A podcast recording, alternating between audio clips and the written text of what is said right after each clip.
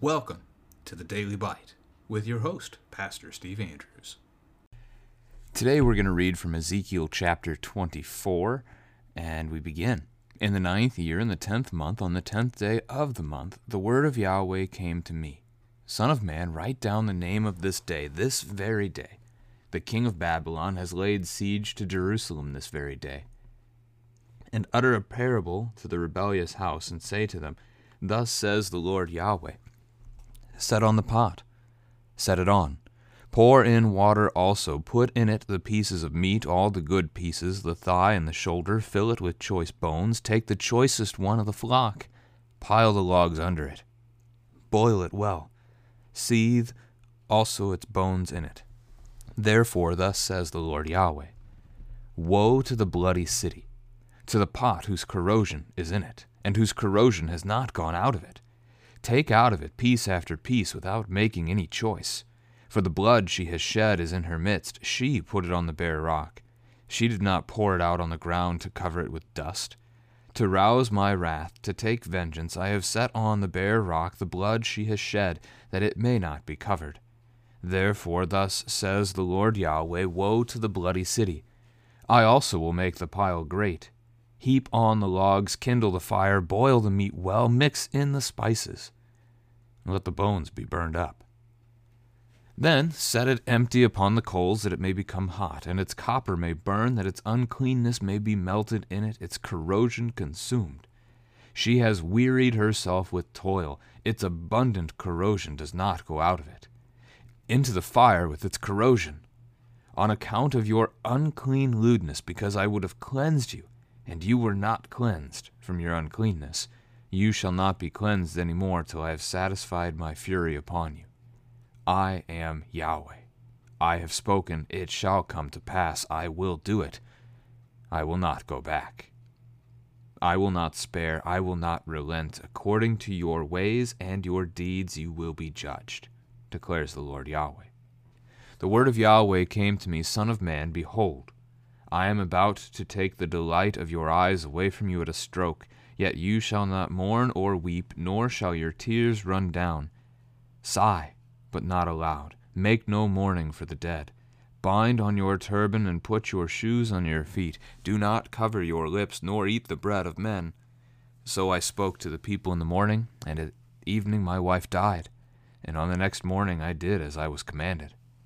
And the people said to me, Will you not tell us what these things mean for us? That you are acting thus?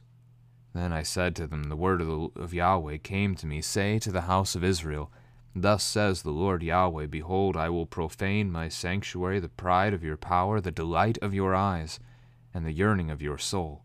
And your sons and your daughters whom you left behind shall fall by the sword, and you shall do as I have done. You shall not cover your lips, nor eat the bread of men. Your turbans shall be on your heads, and your shoes on your feet.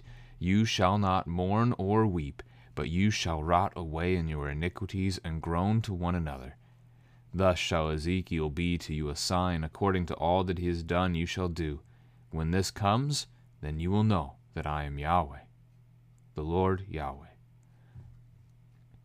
As for you, Son of Man, surely on the day when I take from them their stronghold, their joy and glory, the delight of their eyes and their soul's desire, and also their sons and daughters, on that day a fugitive will come to you to report to you the news.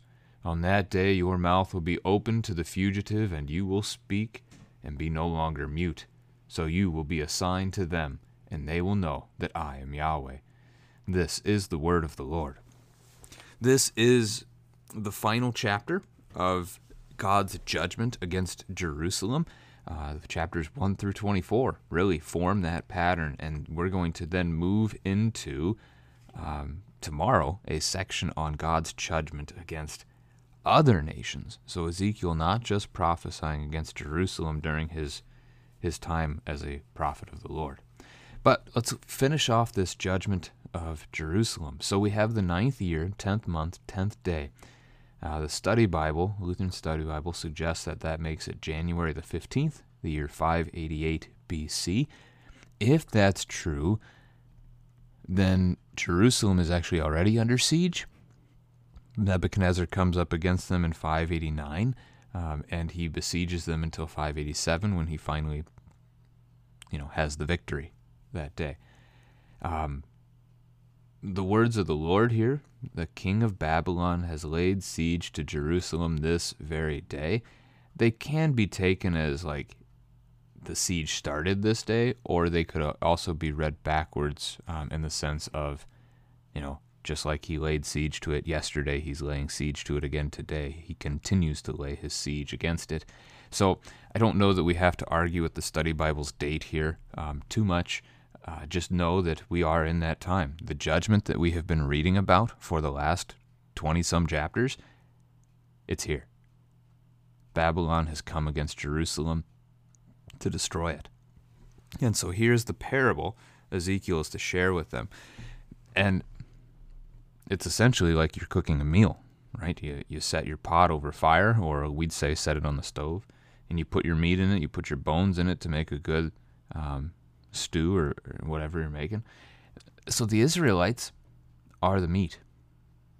They are the meat. Jerusalem, the pot. We've had that reference in the book before. They're going to be consumed. Take the choicest one of the flock, so that's a reference to even the elite of them. Like, this isn't just going to befall the, the poor, this is going to be everybody. Babylon's coming for all of you because you are all corroded. Your corrosion has not gone out. So they will take out piece after piece without making any choice. So there's not going to be favoritism when Assyria, sorry, Babylon, when Nebuchadnezzar comes and he finally attacks inside the city. He's not going to say, "Oh, you're wealthy, I'll let you live." Not going to happen. He's going to to kill whom he pleases because she has shed blood. So again, we see the reminder. Um, and the idolatry is not focused on in this chapter as it was yesterday, but instead the violence of God's people. So uh, the reference in verse 7 that she put it on the bare rock, the blood, instead of pouring it out on the ground and covering it, is that they were so entrenched in their their bloodshed, their sin, that they didn't even bother to cover it up. They weren't even trying to hide it. They murdered in plain daylight. They killed who they wanted. And again, I, I encourage you to consider, or I urge you to consider, our culture is like this as well. Rousing my wrath, taking vengeance, I have set on the bare rock the blood she has shed. So the Lord is taking his vengeance against the sins of this people. They've earned it, they've deserved it. He is going to also make the pile great, just as they had made a great pile of death on their own. They're going to be destroyed. Once empty, even the copper of the pot is burned. So that's back to the parable. That's a reference to Jerusalem. So the Babylonians will take care of the people, and they're also going to raze Jerusalem to the ground. R A Z E, raze. They're going to destroy it. And they do. And they melt down parts of the temple. Uh, they take the gold back to Babylon. Why wouldn't you if you were conquering a city that had a giant golden building in it? Verse 12 into the fire with its corrosion. This is one where you might want to ask your children. It's good to talk about the judgment of God, um, the impending judgment of God, even on creation now. Um, what does it mean when God is talking about judgment if he says he's going to cast something into the fire? That's a reference to hell. And as Christians, we do need to talk about hell. It is real, was prepared for, created for the devil and his angels. Unfortunately, those who choose to rebel against the Lord and remain in that rebellion, they also will end up there, cast into the fire. Uh, New Testament describes it as the lake of burning fire and sulfur. So God says in verse 13, I would have cleansed you. And that's sort of the flip side to that, and a reminder to our families uh, of the benefit of what the Lord would do, um, He would forgive. And He has forgiven. So you can talk about how He has forgiven us through the blood of His own Son. Talking about blood being poured out, right? Um, the violence is she shed blood. Jerusalem does it again. It's in Jerusalem that we're talking about, and it's in Jerusalem Jesus' blood is going to be shed for us too. Verse 14, such strong language. Um, all eyes that Yahweh speaks, and how he's not going to relent, he's not going to go back. Very strong language. All right, then we get another action prophecy from Ezekiel. This is not the first one. Um, so, what is it going to be? We start with that first paragraph at verse 15 there. I am about to take the delight of your eyes away from you at a stroke. The delight of Ezekiel's eyes is a reference to his bride, his wife. The Lord is going to take his wife. This is, well, a couple of things to say on that. First, Ezekiel's not heartless. Right? It can be hard for us to see Ezekiel's personal character as we move through this book because he's just doing what God gave him to do. He's being a faithful prophet. If you are a prophet of God, you speak what God tells you to speak. So it's not that Ezekiel is is this angry man all the time. He's speaking God's judgment because God has told him to. He's doing his job. Um, you know what happened to Jonah, right? When Jonah refused to speak God's judgment, which was actually a call to repentance, by the way. So that's one thing. The other note Ezekiel and his wife both are sinners, just like we are. And even one sin brings death. We all deserve death. It is God's place, it is his right place to judge sinners. He could put an end to my life at any time, on any day, as He pleases, because I've earned it. Like, I don't deserve to live. I don't deserve to have a wife or children. I don't deserve to have a nice house or live in a peaceful community. I don't deserve anything. It's contrary to the language we like to use in America, right? I deserve this. You hear it all the time. I don't deserve anything. Next time you hear yourself saying, I deserve something, tell yourself that. Remind yourself that you don't deserve it. Everything we have is a gift from God. And so the Lord has the right, He has the authority to do this, and it's not wrong. And He's now instructing Ezekiel essentially to have a God-like, uh, a Job-like response. Remember Job when his uh, family was struck down and all his wealth was taken away from him? Job's response was, you know, essentially, the Lord giveth, the Lord taketh away. That's older language, but you know what I mean. Ezekiel's to see it that way. He had years to spend with his bride, and now that time has been brought to an end. And he is commanded not to weep. That's going to be the key here, because that's the prophecy part of this. Why doesn't he weep? Well, that comes in verse 19. Will you, so the people, seeing him not weeping over the death of his wife, will you not tell us what these things mean for us? How self centered are they? Here, your, your priest, your prophet, a man that you have come to respect greatly and you know speaks the word of the Lord to you, he's lost his wife, and all you can think about is yourself.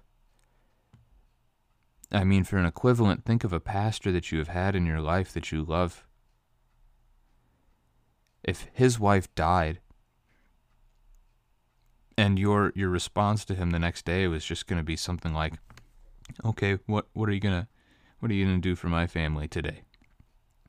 Yikes! But that's how they respond. Uh, so this is an action prophecy. Uh, you can talk to your kids about what other action prophecies we've had, just as a review. So you've got the uh, chapters, really the end of three through the beginning of five, where he builds the model city of Jerusalem under siege. He lays on his side. He cooks his food over cow dung. He cuts his beard and casts part of it into the fire, so forth. Um, all of that. You've got him doing the whole baggage thing um, in Exodus, eh, sorry, Ezekiel chapter 12, and now we've got this one here. And I feel like I'm missing one, but it gives you some illustrations uh, to consider.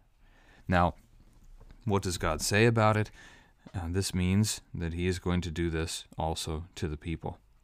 He's going to take away the delight of their eyes, which is their pagan pride, as they worship false idols in God's holy house. So, they are going to be like Ezekiel. They are not going to end up mourning this, which is an interesting thing. Um, why won't they mourn? Not answered here. But that's what the Lord says. Commands them not to mourn because this judgment is fully deserved. The last paragraph uh, notes that a fugitive, so somebody who's able, the Lord allows to escape, will come and report that the city has been destroyed. And on that day, Ezekiel's mouth will be opened. He will no longer be mute, and he will be able to tell the people. Which means, for the second time in the book now, that God is going to temporarily strike Ezekiel with muteness so that he cannot speak. The other time was back again in the end of chapter 3 and into chapter 4. So you can talk again with your children. Who else does God mute in Scripture and why?